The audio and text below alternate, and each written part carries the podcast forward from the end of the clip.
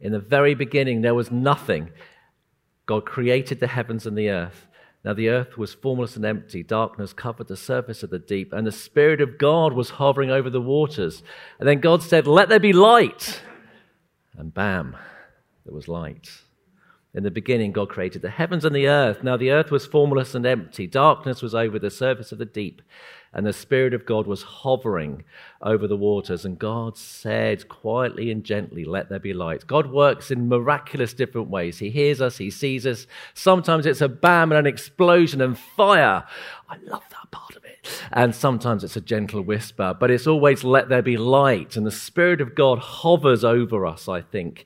Uh, in ways that sometimes we have no idea about. I hope over this weekend we get some sense of how the Spirit of God is hovering and desperate to create light and life and vitality uh, and everything in, in all its richness. So I'm, I'm delighted to sort of introduce um, the weekend. It's a real pleasure. Um, and I'm going to start with the end in mind, in fact, that by the end of this conversation, I'm going to invite everybody to respond. There's just no reason not to uh, this morning. Absolutely none, because we're going to ask that God fills us afresh, renewed, fills us again, whatever language you want to use, that He fills us with His Spirit again, afresh, anew, whatever it might be, first time, thousandth time, it doesn't matter. As His people, we can be filled. There's no reason not to be. Um, so prepare yourselves for that when we come. I'll ask everybody to come forward for prayer. So um, I'd like you to just get one word in your mind as we just introduce this idea of being filled with the Spirit of God, and that's dwell. We'll look at dwell in a variety of ways this morning. Um, and I'm going to try to use a few ideas, including um, ideas about hula hoops, um, a client or two that I'm spending some time with, a few little stories, um, some Bible passages, and a couple of other things as well. That's my aim. Um, so we'll see how far we get with this. first idea, let's just start with hula hoops. So, um, yesterday I ate a packet of hula hoops. Oh, my life is so exciting. That, that's, that's my diary entry for yesterday. Today I ate hula hoops. So, hula hoops, um, we got hula hoops in our cupboard, as I'm sure many uh, people with children do. We've got like a snack cupboard. If you've got a snack cupboard at home, we've got a snack cupboard. It's full of mostly hula hoop snacks and stuff that go in packed lunches. So, fancy some hula hoops, opened them up, had a little. Now, how should hula hoops sound when you eat them? Yeah, no, not these. I'm not, I'm not sure how long they've been in our cupboard, uh, but there's not much crunchiness to the hula hoop. I did eat the packet nevertheless. I was that hungry. Um, but uh, it, was, it was like, oh, distinctly disappointing and somewhat moldy. How on earth does that connect with the idea of the Spirit of God hovering over our lives? Uh, well, there's something like this in this talk I hope to try to convey that uh, God doesn't want us to be moldy Christians. You know, He doesn't want us to be out of date, moldy, old, crusty Christians. He wants us to be crunchy, hula hoop, crunchy Christians. There's a thought you didn't expect to hear. Without God's Spirit at work in our lives, we get stale. We need His Spirit in our lives. And right from the beginning of the story of the people of God, um, just think about Moses and the desert experience. They had a Shekinah glorious cloud and a pillar of fire, and that still wasn't enough to, com- to stop them complaining, whinging, and getting it wrong. You think, if I got out of bed and there was a pillar of fire of God in my garden, I'm kind of going to believe, you think, right? And as I'm going about my day, there's a Shekinah glory cloud, you know, as I'd imagined it, or maybe whispering, either way. Um, you think, I'm going to believe, wouldn't you? I'm going to work, there's a Shekinah cloud up here, I'm going to believe. That's not how it works, you know. We're just not like that. We need the power of God within us, dwelling within us, to prevent us becoming stale old crusty old hula hoops. Remain crunchy uh, crunchy hula hoops. We need the power of God always. Be filled, he asks us, as we'll explore a little bit, and keep being filled. Be filled every day. Be filled every minute of every day, if that's what it takes. Come for a weekend and be filled. Go home and be filled. Wake up tomorrow and be filled. Uh, get out of bed in a month's time and be filled, but be filled nevertheless. Because otherwise, we're going to get stale. And the power of God, Spirit of God hovering around I think um, another idea for you this morning is that you're all artists this morning. In fact, we're all artists. Uh, some of you are actual, literal artists. Um, I, I, love artists and artistic people. Um, but in fact, we're made in God's image, right? Happy with that concept? Don't need to repeat too much. Um, God is an artist right at the beginning, as I've just, um, just said. Um, he sees the formless, and by his power creates art. Uh, we're all art. The world is art. Uh, and in the same way, he asks us by his power to be artists. We are creative. Let there be light, he says, as do we. That's what he's asking of us. We're all artists. Um, now, as best you can, maybe through a mask, take in a little deep breath if you can. Hold it. Hold it. I'm having fun. Exhale. Right? That's the, we are called to inspire. Uh, the root of the word inspire is to breathe life into. Uh, we, that's what inspiration is. Um, inspiring, inspiration is breathing life into, and we're all called to breathe life into. I'm going to propose we cannot do that if we're not full of the Spirit of God. That we're breathing not life. Uh, we're breathing nothing really. I'd say we're impotent without the power of God in our lives. We are with Him. We are inspiring, breathing life into, um, being creative. We're turning what perhaps is formless and messy into something that is creative and wonderful.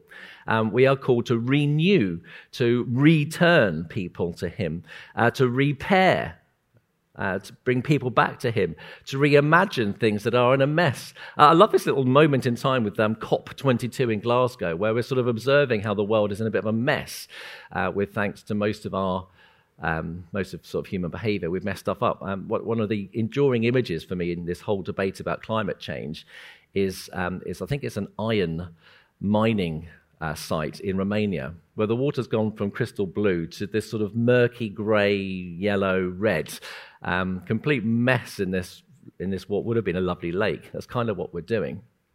Now, we can choose to observe that and complain about it, or we can choose to reimagine it and repair it and to return it and to um, renew it. That's what COP26 has been all about. Christians, you know, we're no different. God asks us to look at the mess that perhaps we might have made. And He says, By His power, I'm calling you to renew that stuff, to repair it, to return it, to reimagine it. And as Chrissy might hopefully help us understand later this weekend, to repurpose the stuff. And you know, we can't do that on our own.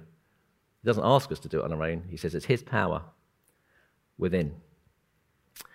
Uh, Joel 2:28 uh, says this um, that uh, in, this is an Old Testament prophecy titled The Day of the Lord, um, where God says through his prophets, I will pour out my spirit on all people. Your sons and daughters will prophesy.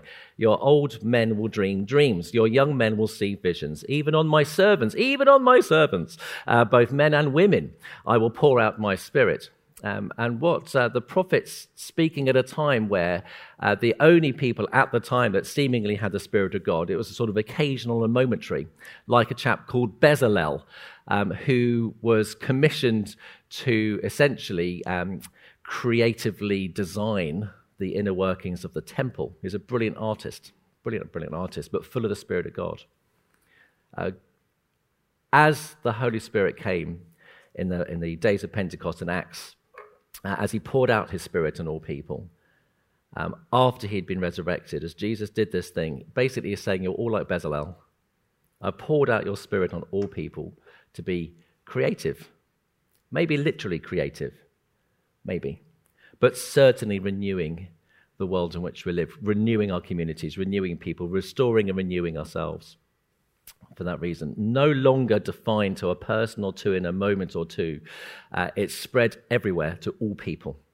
Um, even servants, would you believe? In other words, not just the priests, anyone and everyone uh, can and should be filled with the Holy Spirit. A slight little idea for those of you that quite enjoy the occasional sort of theological idea. I'll drop a little, little drop in here, which is this. I just wonder, um, as we start to come into Christmas, you've got that idea of. Um, the Temple of Temples, um, and you'll remember John the Baptist's father went into the Holy of Holies and came out and couldn't speak, if you remember that part of the story. Um, and in fact, Jesus is providing a distinctly different comparison. The only place to meet God at that point was in a box, in a room. Uh, can you imagine if we said, right, now you're going to meet God um, upstairs, turn left, um, through that little room in there, and knock on the door, and there's God. So that's kind of, in a slightly more religious way, kind of how the people of God worked. God lived in this room around the Ark of the Covenant. And the, whole, the only person in the whole of the community that could go in there once a year was the high priest. Once a year. That's how, the, that's how one of the Christmas stories starts. Um, and Jesus, well, you know, he ends his, the whole gospel story is crescendo with him kind of where? You have Easter, and he's where? He's in his own little room. It's called a tomb. And I just wonder right there if there's a comparison. He's saying, look, God in a box, God in a box. In fact, now I'm opening the tomb, opening the whole thing to the whole wide world. Um, out of the tomb comes access, um, connection with Him. He's making it, making us all holy. Um, how many times do you have conversations with people in your day to day about the spiritual life and being spiritual? We've sort of lost this idea that we're more than just the flesh and bones and the 70 years or so that we get to live on this planet. We've come, we've come very kind of material. Uh, we have this fairly secular material environment in which we're in, uh, which is a relatively new thing. We are spiritual creatures. We can think. I hope you can think. We have heartbeats that beat physically, but we have motives that motivate us. Um, and we are spiritual creatures, thankfully. There's more to life than just this. I'm preaching to the converted here about this. There's more to life than just this. Um, if we're not careful, we're in danger of forgetting that we're spiritual creatures. Because, in fact, there's more, there is more. And in fact, what God says to us is don't just be spiritual creatures, be holy spiritual creatures. Be full of the Holy Spirit, not the unholy spirits, if you like. That our lives can and should be centered on holiness, something that until Jesus was impossible almost to achieve, but since Jesus is. Some, a couple of ideas, and then we'll look at the two actual points I wanted to make. Um, First is this Have you read your Bible and just thought, I'm getting nowhere with this? Uh, and when I've had times, I'm just reading it like, ah, it's getting, I'm getting nowhere. It's by the power of the Holy Spirit that we hear God's words in His Word. Um, if you've had times when you're praying and you, you think, oh, this is nothing here, um, and other times when you have, it's by the power of the Holy Spirit that we pray in the Spirit, that we pray and connect with God.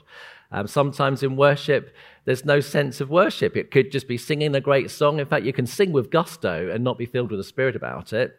There are plenty, I'm sure, of people that sing brilliantly well, but there's no great spiritual meaning. It's the power of the Spirit. It's got to work in us that connects us truly to worship. And in fact, so our whole lives. If we're just going through our lives in a mundane kind of way, eh, eh, eh, with no sense of purpose or direction, um, we're missing something of the power and spirit of God in our lives. It's tragic in our community, I think, that there are thousands and thousands and worldwide millions of people who kind of just go through the motions without any sense of the power of God at work in their lives. It doesn't mean to say spirit filled people cartwheel into their jobs with a song and a dance and donuts. They might. That'd be my approach to life. Um, but it does mean that we don't just grind through pointlessly. Without the Spirit of God, we get nowhere. Uh, what did Jesus do in his ministry? Well, what, what are some of the things he, do, he did? You can yell out if you like. What did he do? What do you observe in the Gospels?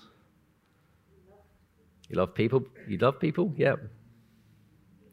He healed people, fed people. He fed people. Yeah.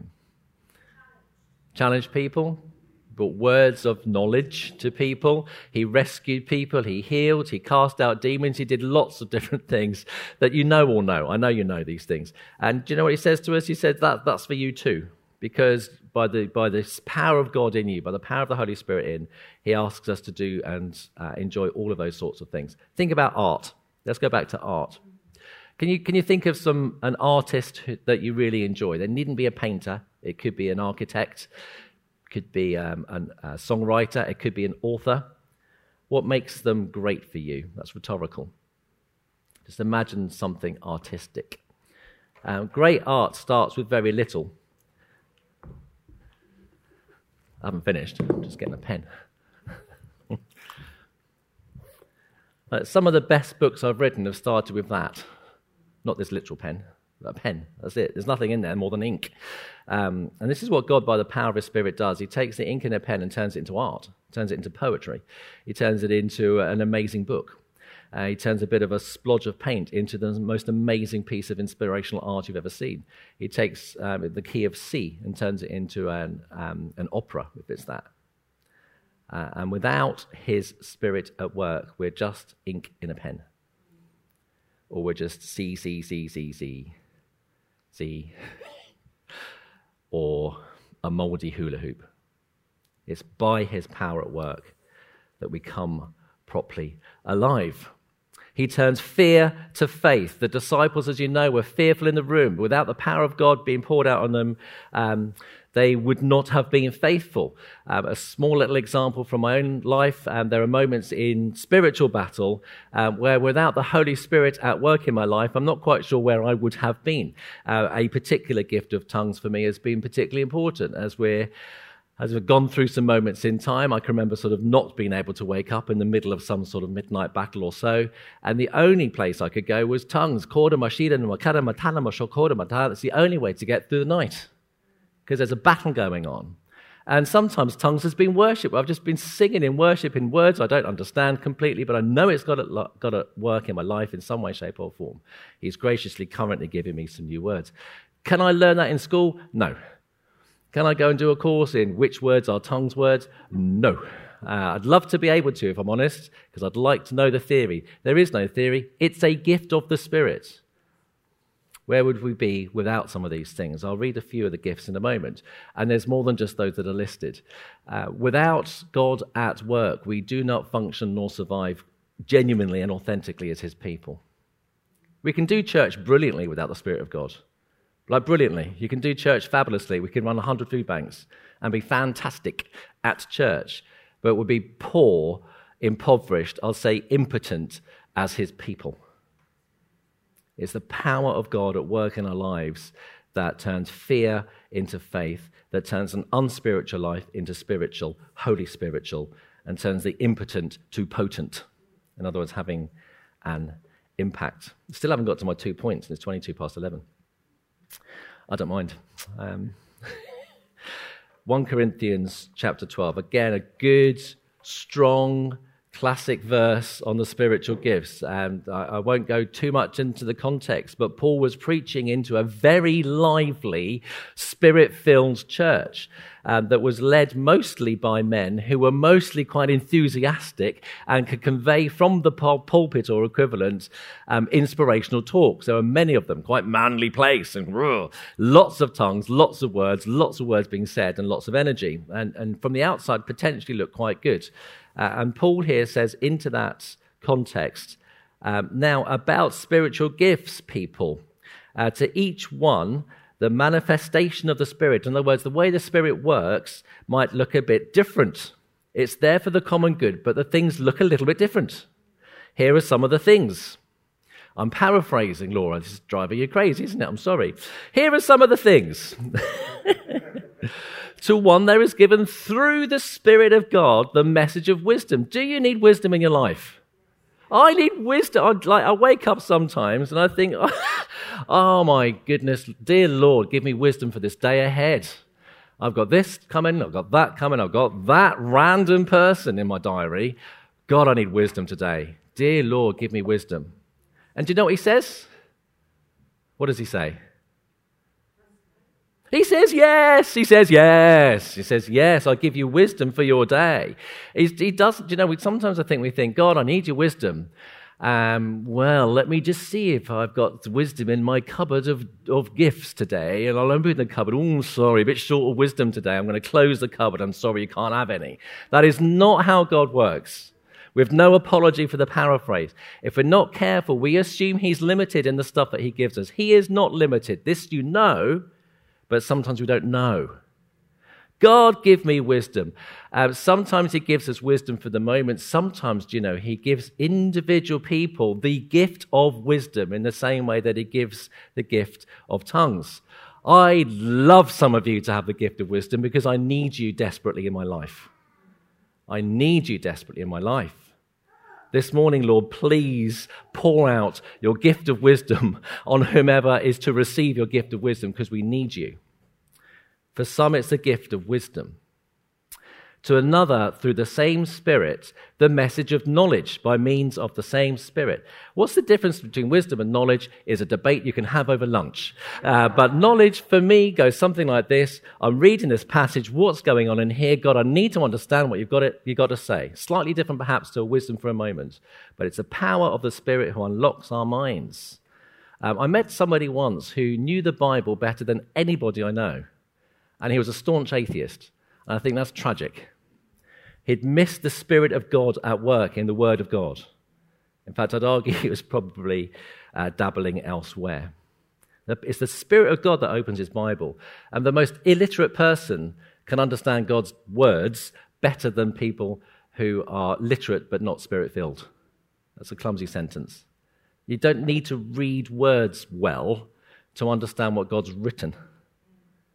Sometimes the most intellectual people miss the Spirit of God. It's, a sad thing. Uh, to, another, to another faith by the same Spirit. God, give me faith.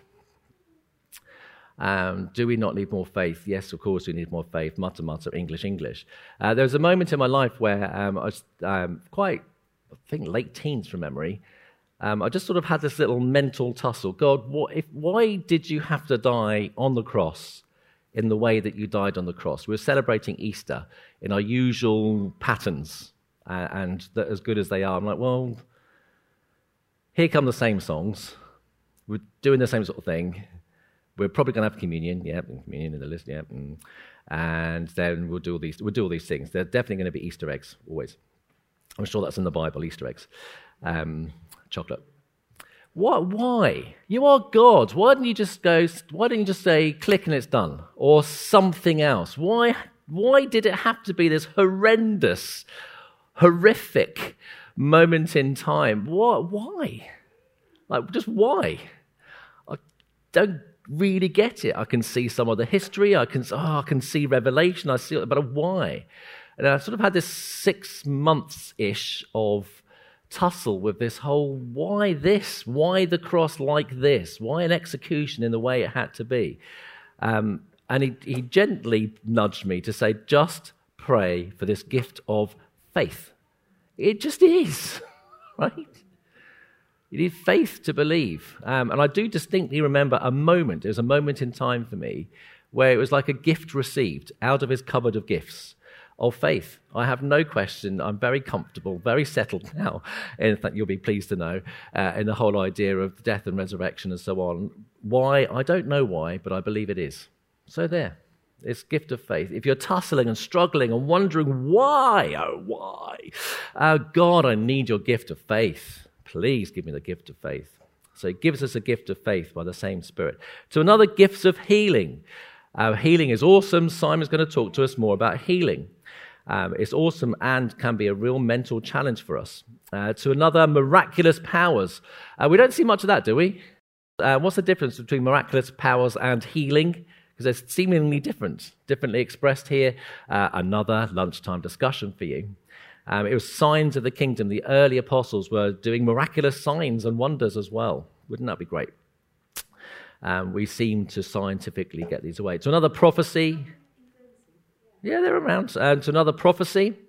Um, knowing where God is going. Uh, I have a personal view that if you're in leadership in a church, you need the gift of prophecy. You need to know where God is going and what He's saying to His people. Um, and in fact, in my own thoughts some years ago now about whether to join the leadership team here, at the time I said, God, I will join the team. You've got to give me this gift of prophecy. I, am not prepared. I'm not willing. I don't want to do this without the gift of prophecy because I need to know what you're thinking, please, gracious Lord and friend. Um, gift of prophecy to another, distinguishing between spirits. In other words, is this a Holy Spirit thing, or is this an evil spirit thing, or something in between? Is there anything in between? Don't know. Distinguishing what's really going on, understanding what's going on behind the scenes. Even Satan, apparently, can be dressed as an angel of light. Says later in the, in the um, Paul writes later on to the Ephesians. Uh, how do I know that what's presented to me is holy or not? What a tussle sometimes that is. I sometimes don't know. We need the gift of discernment, uh, discerning between spirits. To another, speaking in different kinds of tongues. Still to another, the interpretation of tongues. Um, interpretation of tongues we see in that sort of spiritual gift kind of way. I also think, by the way, little PS, that's called good communication as well. Uh, sometimes interpreting what people are trying to say to us is a gift. And, and I don't mean literal language, I just mean men and women. That's a gift. Um, God, what's Rachel trying to actually say to me? I don't understand. Um, well, I'll give you the gift, Phil, of interpretation.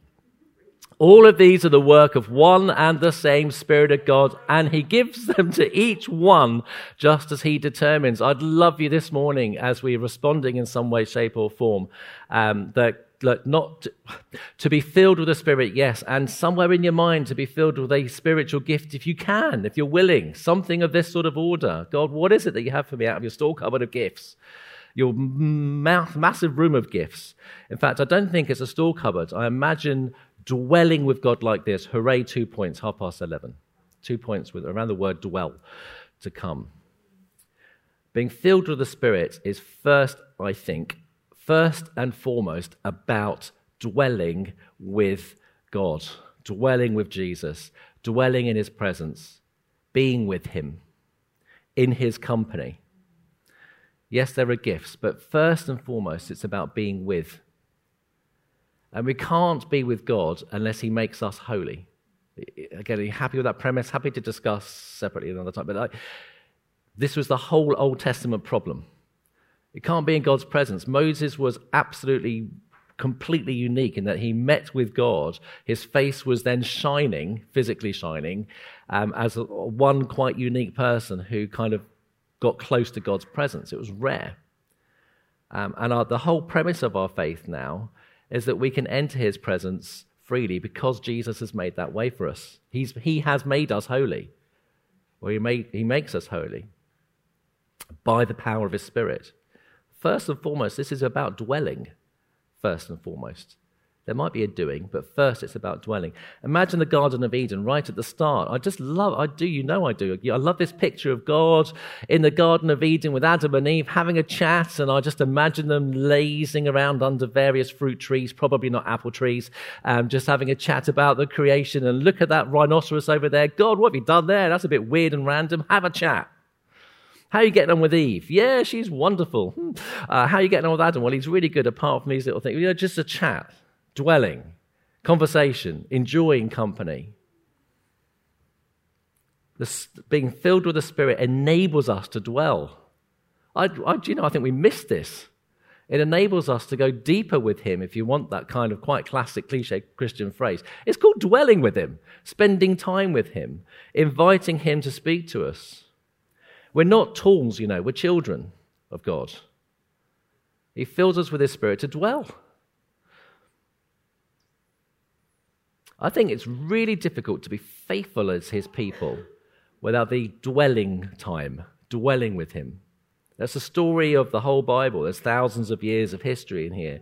Um, those that didn't dwell well left and some of our friends, uh, slightly sadly, are struggling with this word called apathy at the minute. Um, just some of our peers and friends, like, oh, I don't know about God anymore. Mm, I'm not sure how I feel about God. God, a bit like that. I'm slightly paraphrasing. That's kind of where they're at. It's really sad. I think, well, what they need is the power of God at work. To be filled with the Spirit. Come to the Spirit. If they were here, come forward and be prayed for. Because, in fact, we're all at risk of apathy if we're not careful thousands of years of Christian journey, if you like, is loaded with apathy. If we're not constantly seeking that dwelling with God, well, we're going we're going to become apathetic unless we're extremely rare. Dwell, be filled, to dwell. Avoid this thing called apathy. I want to spend time with you, God. Be filled. Uh, the second thing about being uh, about dwelling uh, is in fact God living in us. Without repeating too much about the temple of God, we are now his temple, and he gives us his power. And I just love this idea that he takes the little bit of ink and multiplies it into a wonderful poem, or um, he takes a bit of paint and turns it into an amazing Rembrandt or Picasso or whatever is your preferred choice. And he takes these words, I hope, and turns them into something that's multiplied, not in terms of length of talk, uh, but in terms of something that actually hopefully hits your hearts and hits your minds. And that's what he does. I love it. He takes a couple of fish and that in fact have been carried for two or three days and a few i presume slightly stale loaves and turns it into a feast for 5000 people this is what he does love it love it um, by his power if we let him in uh, the church in Laodicea that's referenced in uh, Revelation is that idea of, you know, that hot cold idea, isn't it? Um, and that's where the words to that church was this I stand at the door and knock. I'm knocking. If anyone hears my voice and lets me in, I will what?